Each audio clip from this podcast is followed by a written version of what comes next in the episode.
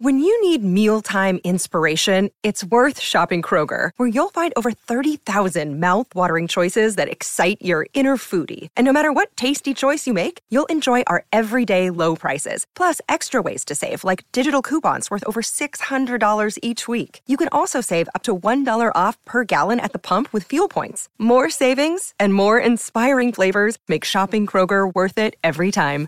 Kroger, fresh for everyone. Fuel restrictions apply. Another day is here, and you're ready for it. What to wear? Check. Breakfast, lunch, and dinner? Check. Planning for what's next and how to save for it? That's where Bank of America can help. For your financial to-dos, Bank of America has experts ready to help get you closer to your goals. Get started at one of our local financial centers or 24-7 in our mobile banking app. Find a location near you at bankofamerica.com slash talk to us. What would you like the power to do? Mobile banking requires downloading the app and is only available for select devices. Message and data rates may apply. Bank of America and a member FDIC.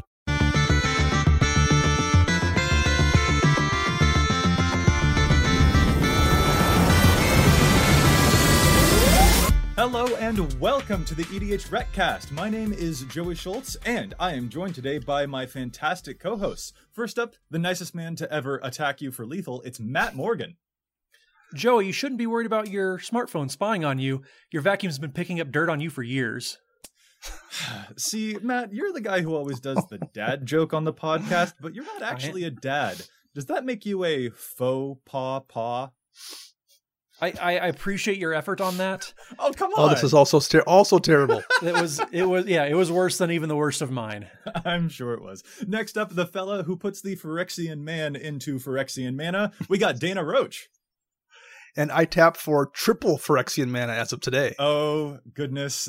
That will be a lot of fun. this is the EDH Recast. EDH Rec is a deck building website that collects data from deck lists all over the internet to provide helpful recommendations for new commander decks. And here on the podcast, we like to give all that data a little more context. Fellas, something's new here. We're we're on video.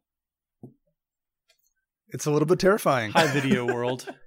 What's up, YouTube? Yeah, listeners, if you are used to listening to us just on podcast, you can now come visit our YouTube channel at EDH Recast and come look at our ugly faces, be horrified by them, and then return right to listening to us back on audio. But yes, we are now on video. This is a huge improvement that we're really, really excited about. And yes, that does mean that we are going to have card images on the YouTube channel, which is a really big thing that I know assists me a whole lot when I am watching different podcasts or channels to see the cards that people are talking about. So we are really, really excited about this particular development.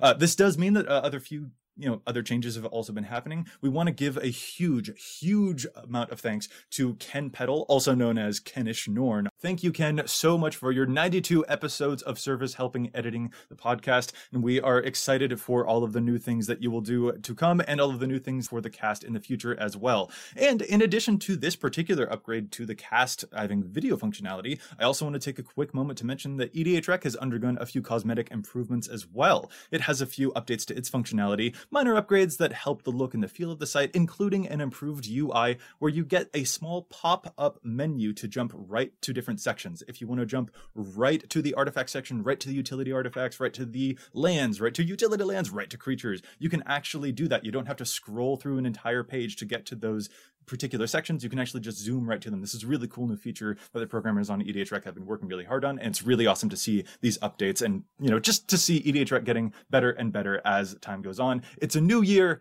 and a new us, and I'm really really excited about it. But you know what else I'm excited about? I'm excited for Theros Beyond Death. It, it's so crazy, guys. What is this set?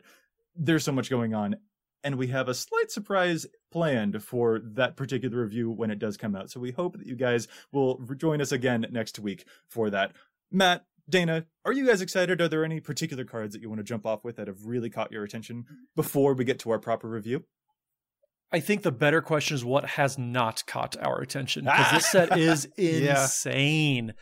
Oh my gosh! Like I, I it, it's kind of like Dominaria where a, a card is previewed and we get excited about it, but then 20 minutes later something else gets previewed again and we forget all about the thing we were just excited about because there's so much to be excited about. Like Right. the the Nyxborn Ancient, the the triple mana enchantment creature was just previewed today. what is this card? Yeah, that thing's a little nutty. Dana, what about you? Where are you at? Well, I mean, I think like my my expectations were fairly low for this because the first Theros set was fairly low powered, especially after coming off of Innistrad and Ravnica. Um, so my my expectations were kind of like that this would be a relatively soft set again for no reason other than the first Theros set was, and instead we just like keep getting just beater after beater after beater. Um, yeah, it's it's fantastic. Yeah, I don't think I anticipated 30 legendary creatures in the Theros set. Like, right, what? right, exactly. Yeah, that really threw me for a loop. But our actual proper review will be next week. Again, keep your eyes peeled. There's a slight surprise that we have in mind for the way that we'll be conducting that review. But that is not our main topic for this show. Our main topic for this show will actually be a very bizarre can we answer it using numbers type of question. And that's simply what was the best set from 2019. This is something that we're going to attempt to use a little bit of the data on EDHREC to try and understand, to see if we can go through the popularity that we're seeing for each of the sets, the cards within the 99, and the different commanders therein, to see what was the quote best set from 2019. So, as a quick reminder, who were our competitors? What were the sets that actually took place in 2019 because there was a lot of products, so we just want to get them all in order. Matt, can you remind us all of the sets that took place in 2019 that we will be evaluating today? Sure can. So, starting with the most recent, we're going to be looking at Throne of Eldraine, Commander 2019, Core Set 2020, Modern Horizons, War of the Spark, and Ravnica Allegiance. Those are the sets that we are looking in that came out as mainstream products in 2019.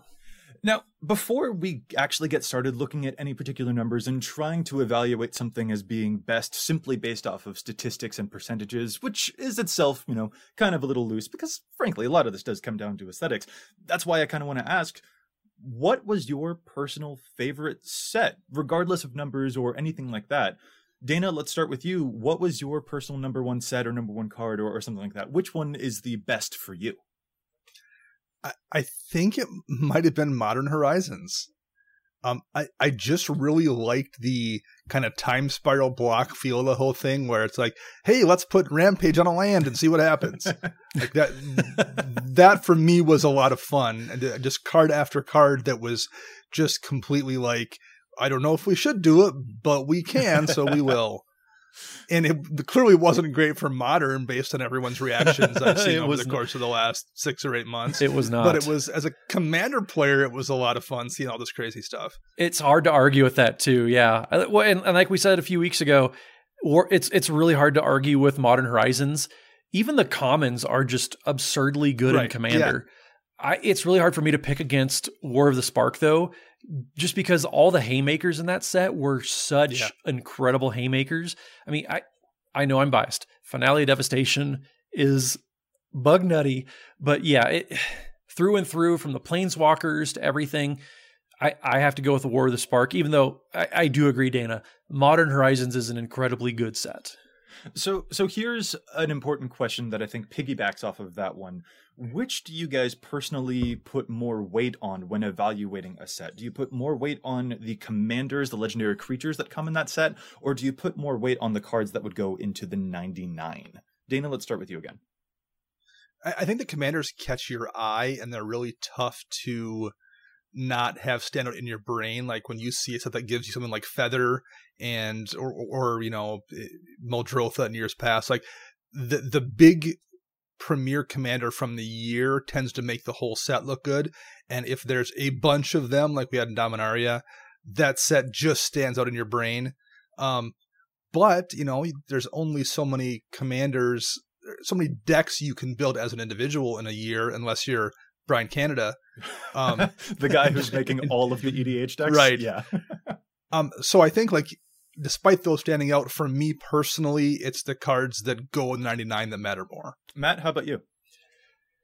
I tend to agree. Like Dana put it really well, actually. The the the marquee cards, the haymakers, those are what catches your eye and and kind of mm-hmm. sets the tone for the rest of the set. Korvold kind of set the tone for what Eldraine means to Commander. But there there are more cards in the 99 than there are commanders. So I, I do agree the 99 matters to me more, but I, I I can see why people think that the commanders kind of make the bigger impact because that's what everybody focuses on. Everybody talks about, oh, that that Korvold deck. They don't talk about, oh, that Winding Way deck or that Path to Exile deck. They talk about the commanders. So I think the the 99 matters more, but it could go either way. I mean, you, you build one Korvold deck, but you put Return of the Wildspeaker into three decks, and Exactly. you put the Great Henge into two decks, and you put Value Devastation into two decks, or whatever amazing green card I'm going to name next because they're almost You, you always put you put the great cards. in every green deck. Right, right. You put the green card in the deck.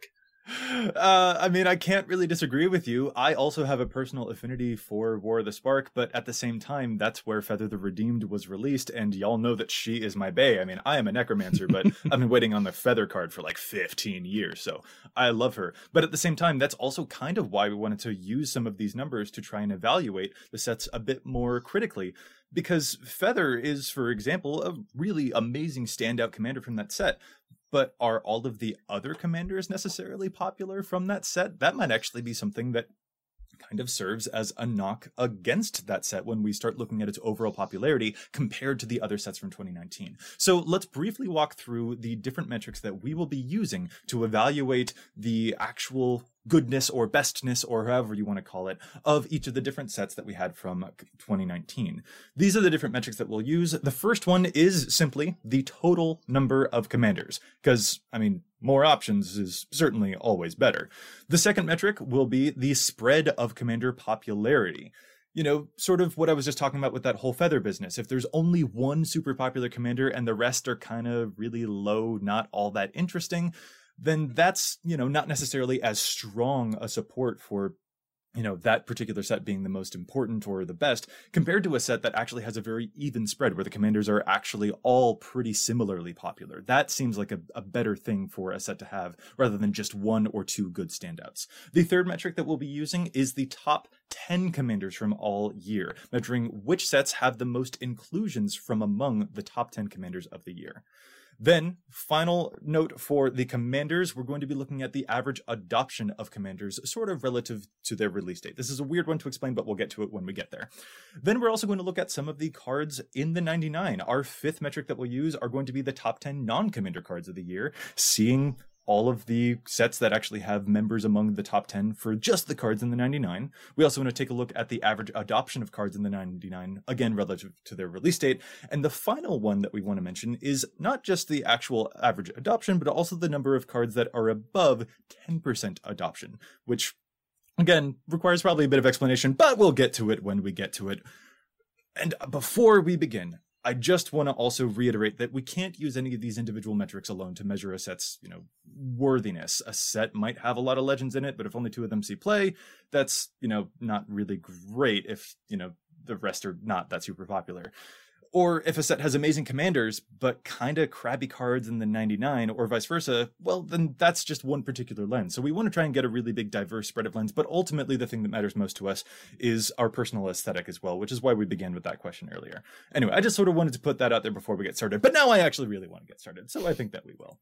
Let's start with our first metric the total number of commanders per set. Matt, do you want to walk us through the number of commanders that we had in each of the sets from 2019? Let's do this. So, from start to finish in 2019, we had Ravnica Allegiance, which only had eight total commanders, but they did have some good ones. There was Teysa Karlov that led the way. Coming up next was War of the Spark with 16 commanders, and that's where Feather the Redeemed Joey, that's where Mm. she came into play there. Uh, Modern Horizons was next after that. Only eight legends there, but there were some really good ones Morophon, Urza, Yawgmoth. All three of those, very, very good commanders, very powerful. After that, Core Set 2020 had 12 commanders, headlined by Golos, but this one was chock full of powerful legendaries. After that, again, Commander 2019 with 16 legends, with Miss Angie Falkenrath, one of Yeah. Joey's favorites, Keurig, Elsha the Infinite. There were some very, very good commanders there too. But coming in last and most, Throne of Eldraine had 19 legends, headlined by Korvold, like we talked about, the Fae-Cursed King, the Big Jund Dragon, but there was also Alela, the Artful Provocateur, Chulane, Teller of Tales. There were some insane commanders there. And I guess this is a good moment for us to clarify that we are talking about the brawl decks in conjunction with Throne of Eldraine because that is the way that they are organized on the site EDH Rec, rather than you know separating out Korvold and all of them as the uh, separate brawl decks that are different from the set. So we are sort of lumping all of those together. But yeah, 19 legendary creatures. I mean, it doesn't hold a candle to apparently Theros' 30 legendary creatures coming up, but 19 legendary creatures basically means that Throne of Eldraine, in terms of just total number of commanders, is gonna have to get the point here. Yeah, they're counting the brawl decks. It really pushed it over the top. But even then, if we're talking about just pack commanders that come in actual booster packs, Torbran would have shown up in a, a fairly high number, anyways, especially compared to other sets. So it's not like there wasn't powerful commanders within the actual set proper. Yeah, I think that's a really good reading. And a quick bit of information that I also wanted to sort of apply to this particular uh, metric that we were using is also the total number of commanders that were actually above a certain threshold. Because, you know, again, just having a whole bunch of legendary creatures doesn't necessarily mean that all of them are super good. And we'll get to a different metric that measures that a little bit uh, later here soon. But I also kind of wanted to just academically, for interest, uh, look at the total number of uh, commanders that were above a certain threshold. And I picked the number 1000 i wanted to see you know which of these sets have a number of commanders that are above 1000 decks on the website. So for instance looking at ravnica allegiance we can see that it only has one commander that managed to reach over 1000 decks which was the headliner Teysa. And then war the spark also only had one commander feather that was over 1000 decks on the site. Modern horizons had two both Morophon and urza where Core Set 2020 starts to pick things up with three Golos Yarok and Kykar, then falling off quite a bit after that. Commander 2019 surprisingly has zero commanders that were over that were over the 1000 deck threshold, which really really surprised me. And this I guess is also where I should probably note the caveat that all of this information was drawn at the very beginning of this particular year, so things might have changed in the, you know, week before uh, this particular episode came out. Finally, Throne of Eldraine has two commanders that are above the thousand deck threshold. So when we use a different lens, Throne of Eldraine doesn't win, you know, necessarily outright because of its sheer number of commanders when we look at the commanders that are actually the most popular. But we're not going to actually use that metric. We do want to look at just the total here because we will look at the actual rate of adoption in a different way later on for a different one of those metrics. But it is just something that I wanted to throw out there as kind of an interesting caveat. Well, and we should also probably note here briefly that those numbers for Eldraine are pretty impressive when you consider the set's been out, you know, three and a half months or so, when compared to War of the Spark having been out for six months, giving people a chance to make decks that long, or Allegiance at this point, a year it's been out. So Eldraine's numbers are pretty impressive just on their own, but when you consider that kind of degree of difficulty in it, they're even better looking. Exactly. I'm so glad that you brought that up because that's an important thing here. Just looking at sheer numbers doesn't tell the story of the time, which is definitely an important factor that we want to address here. So, yeah, really glad that you brought that up. Uh, let's move on now to our next category, and this is the spread of popularity amongst those commanders. Again, sort of taking a critical look at a you know set. If it had one really popular commander, but then kind of a bunch of other stragglers, is that necessarily as strong as a set that has a bunch of simultaneously popular commanders? So we're gonna get a little bit math y here because what we use to calculate the spread of popularity is the usual metric that statisticians will use when looking at the spread of popularity within a given data set, and that's the standard deviation. This is, if I'm just going to read the Wikipedia definition of the standard deviation because it's confusing to me too, listeners. I understand listening to math is kind of weird. Uh, but standard deviation just indicates the extent of deviation from the whole group. So in statistics, and literally I'm just reading the definition here, the standard deviation is a measure of the amount of variation or dispersion among a set of values. A low standard deviation indicates that the values tend to be close to the mean, which is the average, of the set, while a high standard deviation indicates that the values are spread out over a wider range. So what we're basically looking for here is the lower number because we want to see commanders that are closer together in terms of popularity as opposed to a high dispersion, a high variation, which would indicate that like one commander is really popular while the rest are not super popular. So Dana, I'm now going to pass it off to you. What are the numbers that we're getting here when we start looking at the spread of data and which set has the lowest? Because that is what we're looking for. So going through the sets over the course of the year, um, Ravnica Allegiance had a deviation of 516. War of the Spark had a deviation of 412. The number for Modern Horizons was 357, significantly lower. Uh, Core Set 2020, we're back up to 604. It drops back down for Commander 2019 at 335. And Throne of Eldraine is at 418.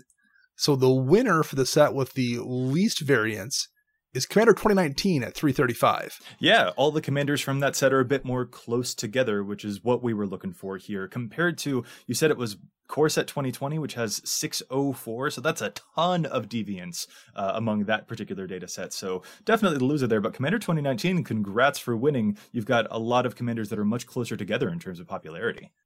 And it makes sense when you're looking at the numbers. Like Ravnica Allegiance had a pretty high number, while Teysa Karlov is a very popular commander, particularly compared to the ones in the bottom end that no one really built, like the new Zegana or like the Haunt of Hightower. And you see the same thing over in the core set where you have Golos being a really, really popular commander. Same thing with Yarok, same thing with Kykar. And at the bottom, you have commanders like Drakuseth or Atemsis or Rienne that very few people wound up building. Yeah, exactly. And you can see this really steep drop off when you start looking at the numbers. If you just go to any one of these pages, for example, you had mentioned, you know, in Core Set, Golos like 1800x, Yarok at nearly 1600, but then you go just two more steps down that list, and then suddenly you're down in the 600 range instead of being in the 1600 range. Like that's a huge drop off. And we don't see that particular type of drop off with the commanders of 2019. It's a lot more consistent. You get a lot more that are in the 900, 900, 900, 900, 800, 800 range. So they actually are a bit more clustered together in terms of popularity. So that is why Commander 2019 wins on this particular metric. Congrats to it. But that means that we are now moving on to our next metric. We're going to be looking at the average rate of adoption for these commanders. And what I mean by that is that this is relative to the time that they've actually been around.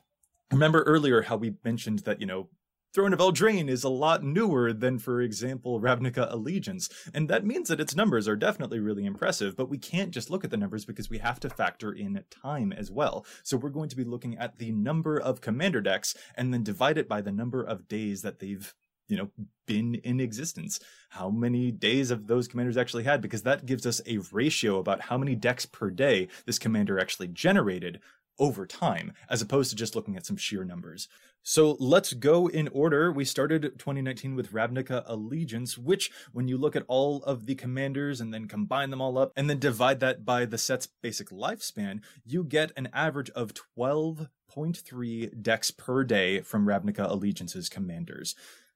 Then, when we move on to War of the Spark, which came out around May or so, you get an average of about 20 decks per day from the commanders of War of the Spark, which is definitely a lot more than 12 that we just saw. But it gets even better when we move on to June's Modern Horizons. Then we have 26 decks per day, which is definitely a whole lot better, but it just keeps going, you guys. Next up is Core Set 2020. Those commanders averaged a combined 42.9 decks per day, which is definitely a lot more. And it just keeps going. We keep on increasing the numbers here. Commander 2019 was next from August 23rd. This one has 63 decks per day on average, which is definitely pretty impressive. But the final set of 2019, Throne of Eldraine, which came out in October, that one averaged 81 decks per day. So we started at 12 decks per day with Ravnica Allegiance, and then we ended with Throne of Eldraine's 81 decks per day. Those commanders definitely swept this particular category. Throne of Eldraine once again gets the point for having commanders that were the most consistently popular relative to its lifespan. And one thing I we should note here too is that trend really shouldn't be surprising um, even divorced from the content of those sets. You know, a, a, movie does its box office on, on, on week one, and then it's less popular on week two. Everyone who wanted to see it saw it, and on work week three, it's even less, and week four, and so on and so on.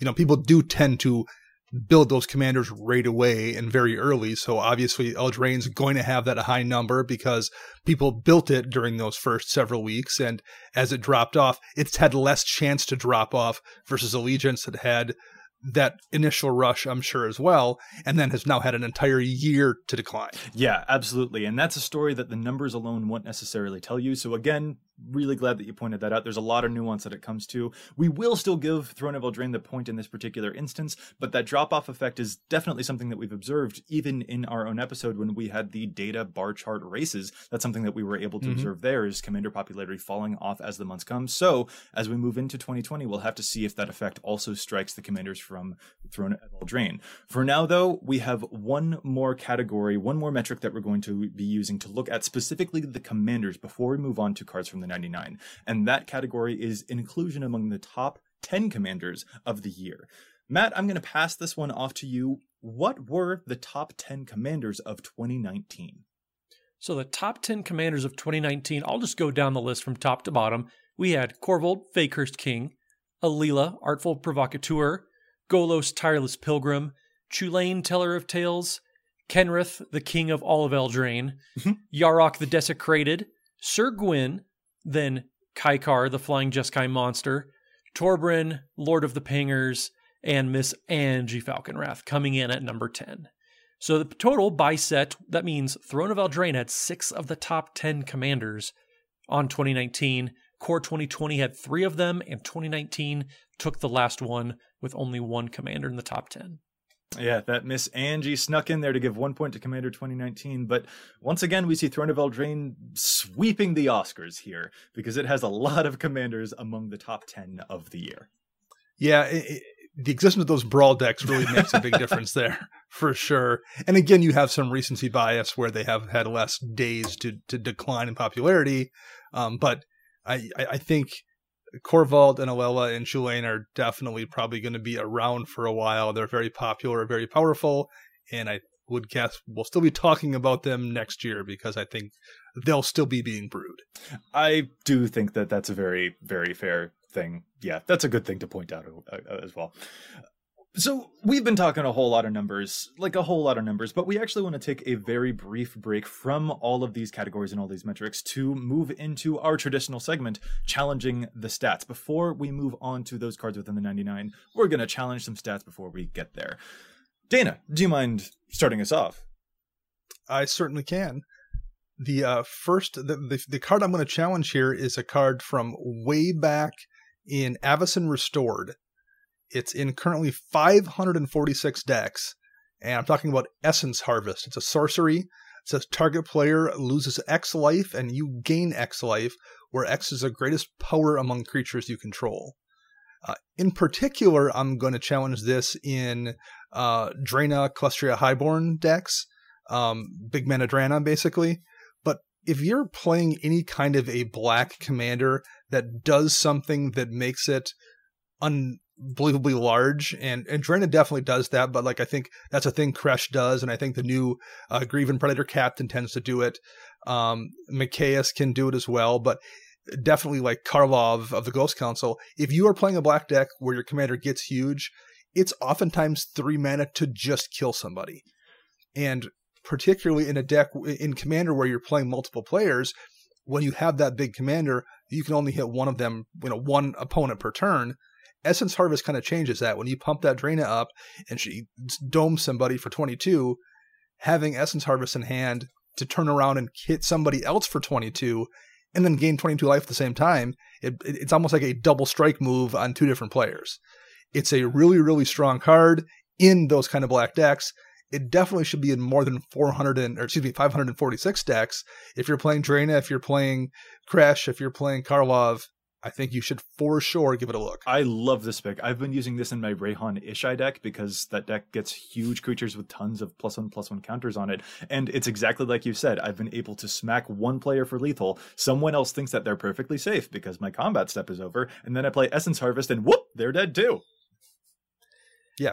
Yeah, and, and the life gain isn't isn't nothing either. Like even if you don't hit somebody for lethal, you just use it to hit them for you know eight or ten or twelve or something for three mana, knocking them down that much life and and putting you up that much can make the difference in you dying or you living one or two more turns. Yeah, I yeah. love that pick.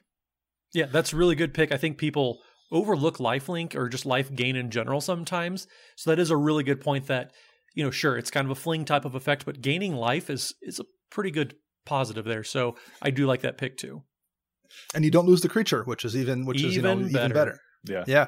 Alrighty, we're going to move on now to my challenge. I'm looking at the Commander Arcades, the strategist, the amazing Bant Wall Defender man.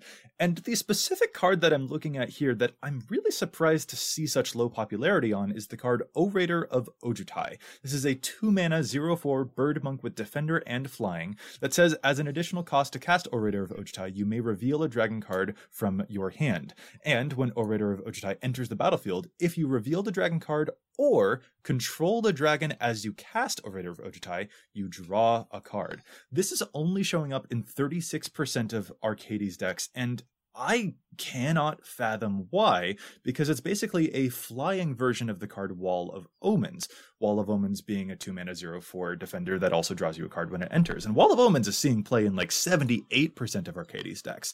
Orator of Ojutai wants you to have a dragon when you cast it so that you can draw the card. Well, Arcades is exactly that. This is a flying wall of omens that will draw you an extra card, and I just think it deserves to see as much play, if not more, than Wall of Omens. The card's even cheaper than Wall of Omens, so there's not even a budget excuse here. Like, I think this is a really good pick that people are sleeping on. I think that yeah, I think that's a good good pick. Arcades doesn't really have a very big target on his back. So uh, I, he should. That, that commander. He should. yes, he should. But Ojutai or not Ojutai, Arcades isn't near as threatening as it. It doesn't look as threatening, I guess I should say, as it really is. And if you have Arcades out, you're going to be doing a lot of things. And Arcades makes Orator of Ojutai trigger when it enters the battlefield because Arcades is a dragon. So, yeah, I, I agree with this pick. More often than not, you're probably going to be able to let Arcades sit around for a few turns because people aren't going to give it the proper attention that that Arcades deserves yeah, really, really interesting stuff happening there. But we've got one last challenge. Matt, that's yours. Oh, it's my turn now. Well, Joey, I hear you like black cards, so I'm going to challenge a black card, but not in the good way. I'm sorry. So I'm going to look specifically at Rayami, first of the Fallen deck. So, in case you don't remember, Rayami is that Sultai commander where whenever a creature dies, you exile it and put a blood counter on it, and basically any keyword that gets exiled on a creature then goes to Rayami as well. So I'm looking at the card Living Death. This card does not work the way you think it does with Rayami. So I came across a play last week where the player cast Living Death and thought, oh, this is great because Rayami has indestructible, so I'm going to get to keep Rayami, get rid of every creature, and get all these keywords. No, no, no, not so fast. So Living Death is three black black for a sorcery that reads each player exiles all creature cards from his or her graveyard, then sacrifices all creatures he or she controls, then puts all cards he or she exiled this way onto the battlefield. So basically it's kind of a swip, swap, flip flop, cards, creatures in the graveyard and the battlefield. Anything that was on the battlefield gets sacrificed, which gets around indestructible, which is the very important part.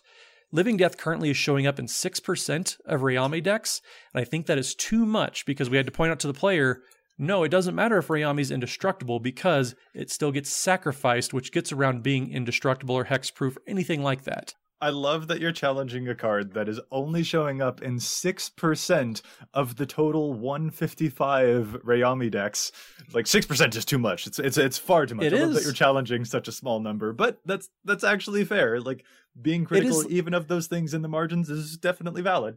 I'm I'm taking a Dana Roach special today, but I think it's just a lot of these little specific interactions that I think a lot of players overlook because they think a card is so good, so they assume that's going to be good in certain decks.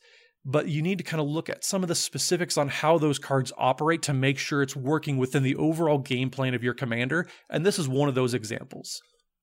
Yeah, yeah, I can see a world where maybe folks are trying to take advantage of the fact that Rayami will exile other people's creatures so they won't have as much to get back from the graveyard because Rayami's been exiling all of them, but that also applies to Rayami's own creatures. So it is a bit of an awkward push Right. pull there, and you would probably be you know better served with just using a traditional board wipe, especially if Rayami is indestructible, which is definitely one of the first keywords that you want to get on that particular commander. Exactly. All right, guys, are you ready to jump back into the metrics and all of the data and all of the numbers and all of that jazz? Definitely. Let's do it. Alrighty, we are going to be looking now at not just the commanders from 2019, but actually the cards in the 99.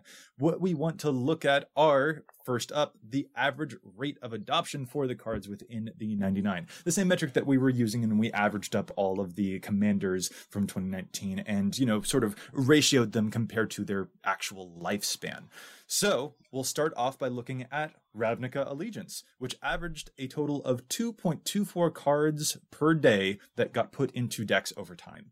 Then we have War of the Spark, which averaged almost five cards per day. It was actually 4.93 cards per day from the War of the Spark offerings.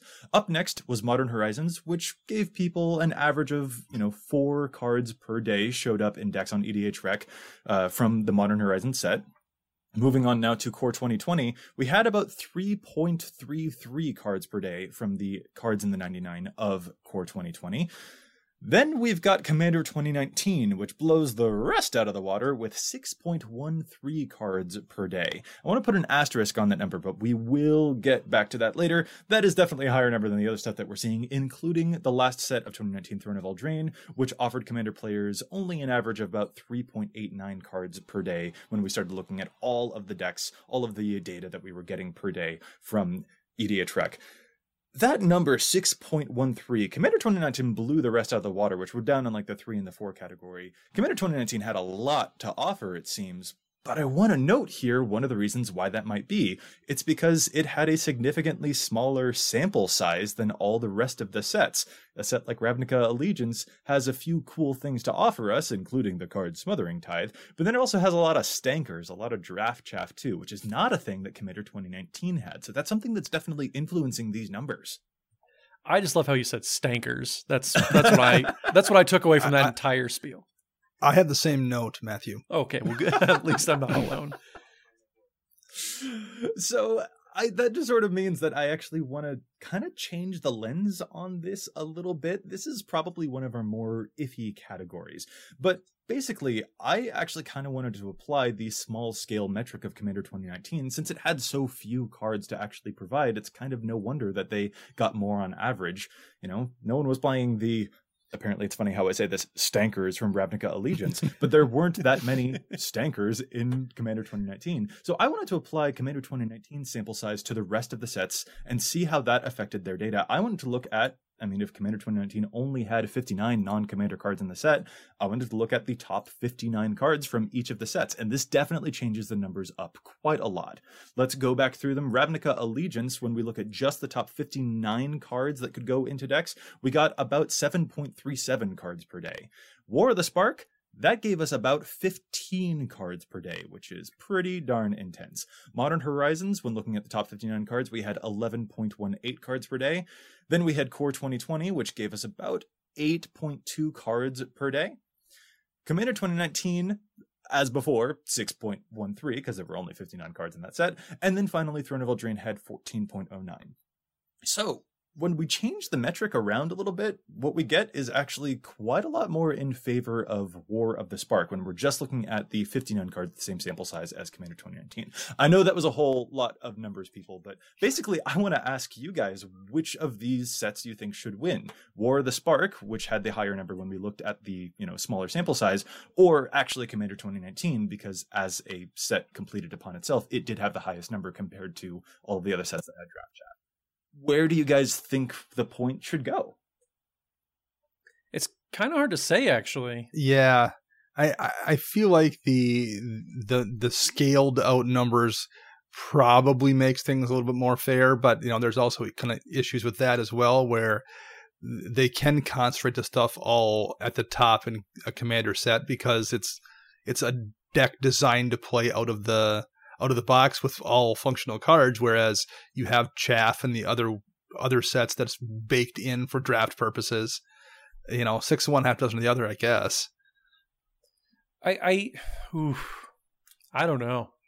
I'm gonna go with the numbers that are adjusted for inflation, but that also seems. I, I don't know if yeah, I'm, I'm leaning that way. I'm, I'm leaning that way as well, Matt, because of the lack of stankers. the lack of the lack of stankers has a very big impact. I don't think that should be overlooked by any means.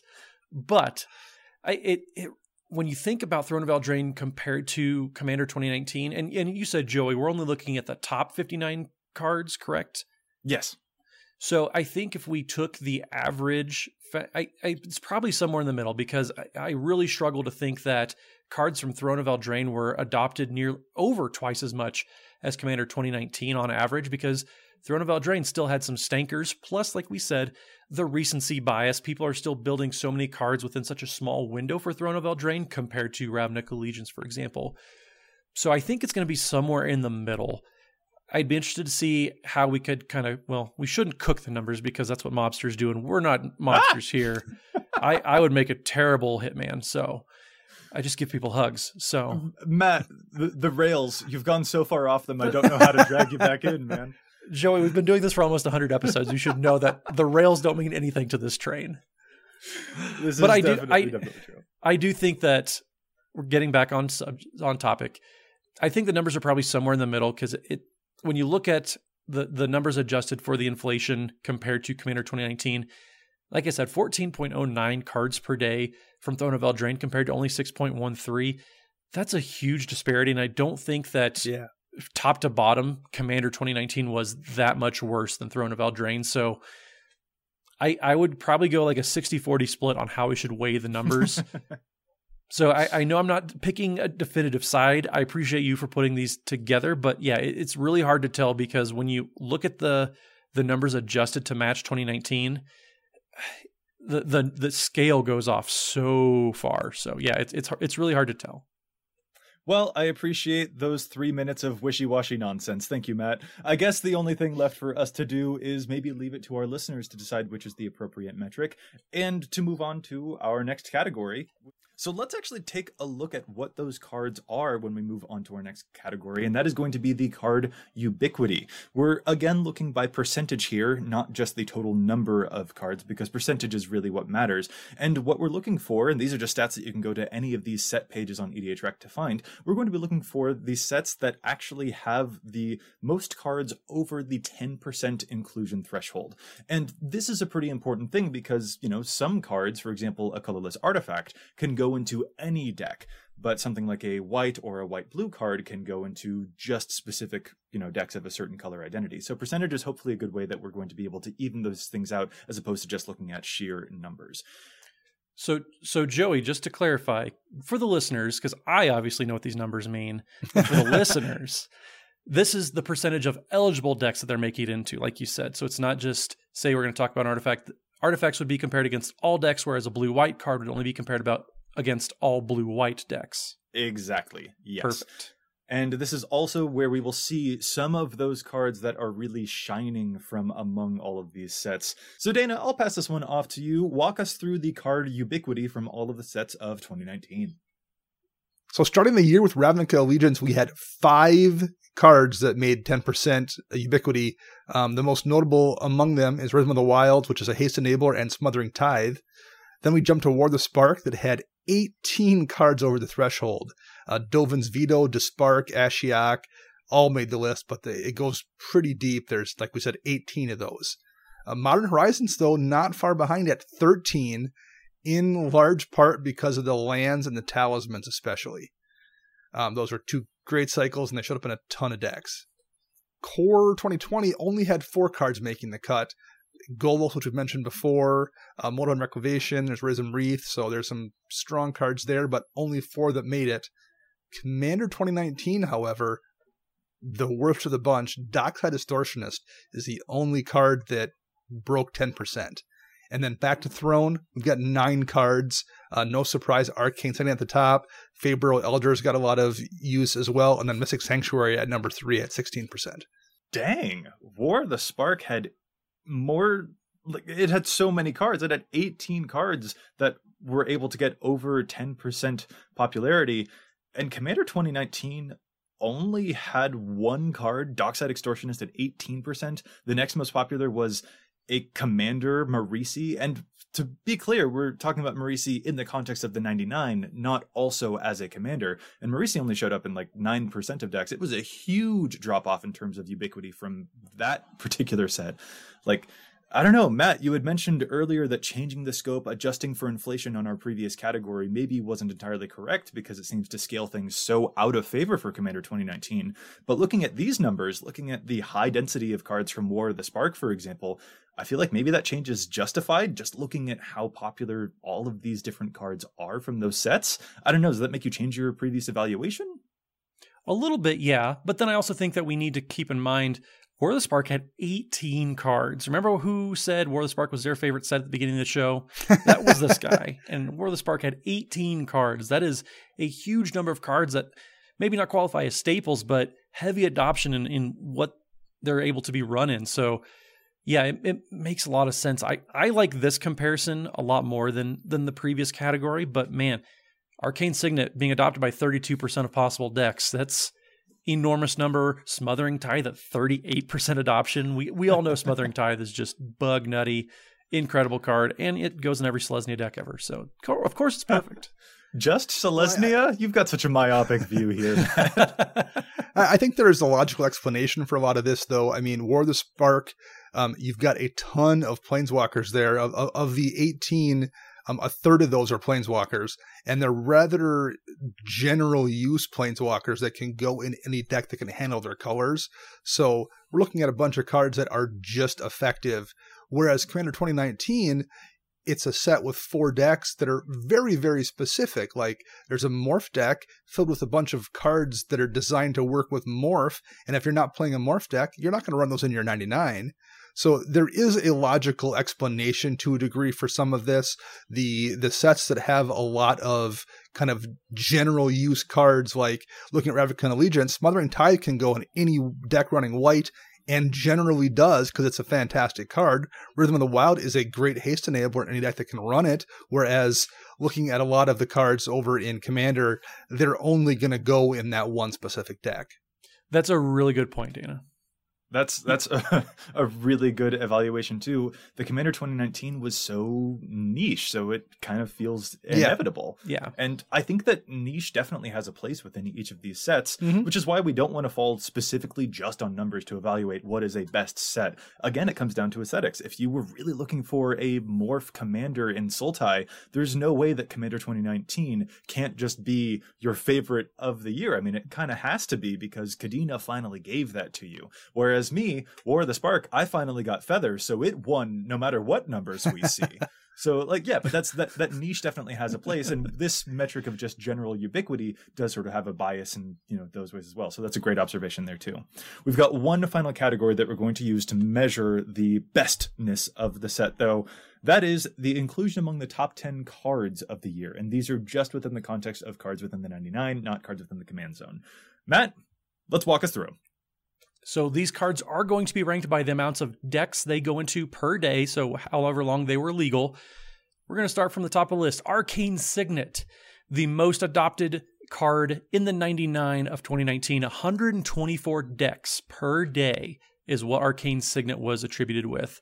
Coming in at second place, Smothering Tithe with 70 decks per day, Prismatic Vista in third with 44 decks, followed up by Fabled Passage with 41 almost kind of the same card right there. Generous Gift comes in next at 38 decks. Right behind it, Bolas's Citadel with 36 decks per day. Narset Parter of Veils with 35 decks. Narset's Reversal with 33 decks per day. Ninth, Dockside Extortionist, 33 decks per day. So pretty close to Narset's Reversal right there. And finally, Talisman of Creativity, 31 decks per day, coming in at number 10. So that puts the total cards per set or the Spark was tied with Modern Horizons with three cards on the list each. Followed up with Throne of Eldraine, put two decks or put two cards on the list. Ravnica Allegiance and Commander 2019 each snuck one card into the top 10 cards. This is a lot more disparate than the commanders that we saw when we used the same metric, where Throne of Eldraine was just absolutely sweeping it. But here it's a lot more divided, and we see War of the Spark and Modern Horizons tying. I mean, I gotta admit, that particular metric, more than any of the other ones that we've looked at today, really lines up with my personal preferences in terms of my favorite sets from Commander 2019. War of the Spark and Modern Horizons were definitely my favorites. So seeing them win this category, maybe I'm super biased, but this one definitely resonates the most with me. Definitely. And, and it, again, th- this this cluster makes sense. I mean, Arcane Signet can go in any deck, and myself, I've jammed it in any deck. um, Smothering Tithe, you know, if you're playing white, like I said, you can play that. Prismatic Vista, Fabled Passage are going to go in any deck that's probably two or more colors, or can go in any way. Generous Gift, any white deck. Those are all six cards at the top of the list there that you can run in any deck that can handle them, and probably are better off doing so. So I think now what we need to do is look at our final scores. We need to see of the sets which one got the most points when we, you know, compiled all of this information. Let's move to that now. So, our first metric was the total number of legends. Which set of the six managed to clinch this particular metric? It was Throne of Eldraine, which had 19 total commanders, blowing the rest of the sets out of the water. Even C19, even Commander 2019 had more commanders than that. Absolutely ludicrous. But then we also had the metric of the popularity spread. And in that particular one, when we were looking at the, you know, density, the variation, the range of the popularity of commanders, Commander 2019 did win this one. It gets the point there because the commander commanders were more even in terms of their popularity distribution. Our next metric was the rate of adoption of the commanders, and Throne of Eldraine happened to win that one too. And it actually gets even better for Throne of Eldraine. It gets a third point when we look at our fourth metric was the top 10 commanders of the year, and Throne of Eldraine had six legendary creatures within the top 10 commanders of the year. So once again, it gets the point. Then we move to our next metrics, which were about the cards within the 99. And this is where things get a little bit thorny. This is where we had that question when we, you know, changed the data, when we sort of shrunk the scope to the top 59 cards and etc. Because we were trying to get rid of those stankers, as we call them. The set that won here was Commander 2019 or War of the Spark. We kind of couldn't make up our minds, but we do need to make up our minds here, guys. Which one would you give it to? For the average card adoption. War of the Spark. Dana? Yeah, War of the Spark. Sounds like we are giving it to War of the Spark because we wanted to eliminate those stankers and shrink all of the sets to the same sample size. So, War of the Spark manages to clinch it there. War of the Spark also is the victor of our other metric, the card ubiquity. Looking at the cards over the 10% threshold, War of the Spark clinched it out there with 18 cards that were over the 10% threshold. Super awesome stuff there. And finally, the inclusion among the top 10 cards of the year. This was a tie between Modern Horizons and War of the Spark. So our final scores, we've got Throne of Eldraine with 3 points, Commander 2019 with just 1 point, Core 2020 with 0 points, Modern Horizons with 1 point, War of the Spark with also 3 points, and Ravnica Allegiance with 0. So I guess it's a tie between Throne of Eldraine because it dominated the commander categories and War the Spark because it dominated all the others. And I think those are two good sets to pit against each other because they both offered very different things, but what they offered, they did very well. I, I will point out, I, I, still think Modern Horizons won the um, what if an equipment could be an aura and also a dragon category? well, here's another metric that we actually didn't even address yet. Modern Horizons was a pretty limited and also really expensive set. That yeah. kind of keeps it out of the hands of some players. So even when we're looking at shrinking sample sizes or what have you with stuff like Commander 2019, which had fewer, you know, draft chaff quote unquote cards, like Modern Horizons was also just not as widely available, which definitely impacts its numbers. So I think we would see definitely super different numbers for the Modern Horizons commanders and cards within the 99 if it had had the same level of release as all of the other sets. That's another thing for us to keep in mind. And another reason why we can't just use numbers to evaluate what the best sets are. It was a really fun experiment for us to go through, but you can't take all of these as gospel, I guess is what I'm trying to say. And I guess also I want to ask did the winners here, Throne of Eldraine and War of the Spark, did that match your guys' expectations? Are these different than your personal favorites? Since Dana, I know that you had liked Modern Horizons a whole lot, but it didn't necessarily sweep the categories here. Anyway, is this sort of what you expected the numbers might turn out to be? I, am not at all surprised. I mean, I, I, think if you would have listened to our set review for War of the Spark, we were all pretty amazed at how many fantastic cards were in the set, and we were very happy with Throne of Eldraine as well. Although I think this entire year was a banner year for products containing commander cards, but um, I don't think any of us were shocked that War of the Spark really popped. Yeah, I think that's quite nope. fair. But then again, I knew going into this that I was biased because feather. Nope, this doesn't really surprise me either. like Dana, like Dana, you said, we gushed about dang near every card in War of the Spark, and then we also talked about how we kind of almost lamented really what the the legendaries, especially the brawl decks, were doing in Throne of Eldraine. So it's not really surprising that these are so popular. But yeah, I, I think if we divided these up into two categories of commanders and then 99, if you asked the, the typical player to rank them, I, I wouldn't be surprised if they came up with the same rankings that these numbers are showing. And I also think just, you know, I when we did our Throne of Eldraine set review, I was a little bit lukewarm on Throne of Eldraine. I think this might kind of point to a reason why, because I also, like you guys, weight the cards in the 99 a whole lot more than I do necessarily the commanders. But that's not the same metric for everyone. I think a lot of folks were justifiably excited for Throne of Eldraine because of the exciting commanders, which, as we can see, were definitely reflected in the data that we just observed. So it's a whole lot to process. I know that that's been a whole lot of numbers. Congratulations to our victors, Throne of Eldraine and War of the Spark, but especially War of the Spark because it has Feather the Redeemed, who I will never stop gushing about, even though I'm a necromancer. Look, if it's a commander that can turn a necromancer like me into a non-necromancer, that's impressive, right? Anyway, we've talked a lot of numbers so far today. This has been a whole lot of information to throw at people. So I just kind of want to ask if there's anything else, maybe not data related at all, maybe gameplay stuff that you guys had this past week that you'd like to share before we take off for this episode.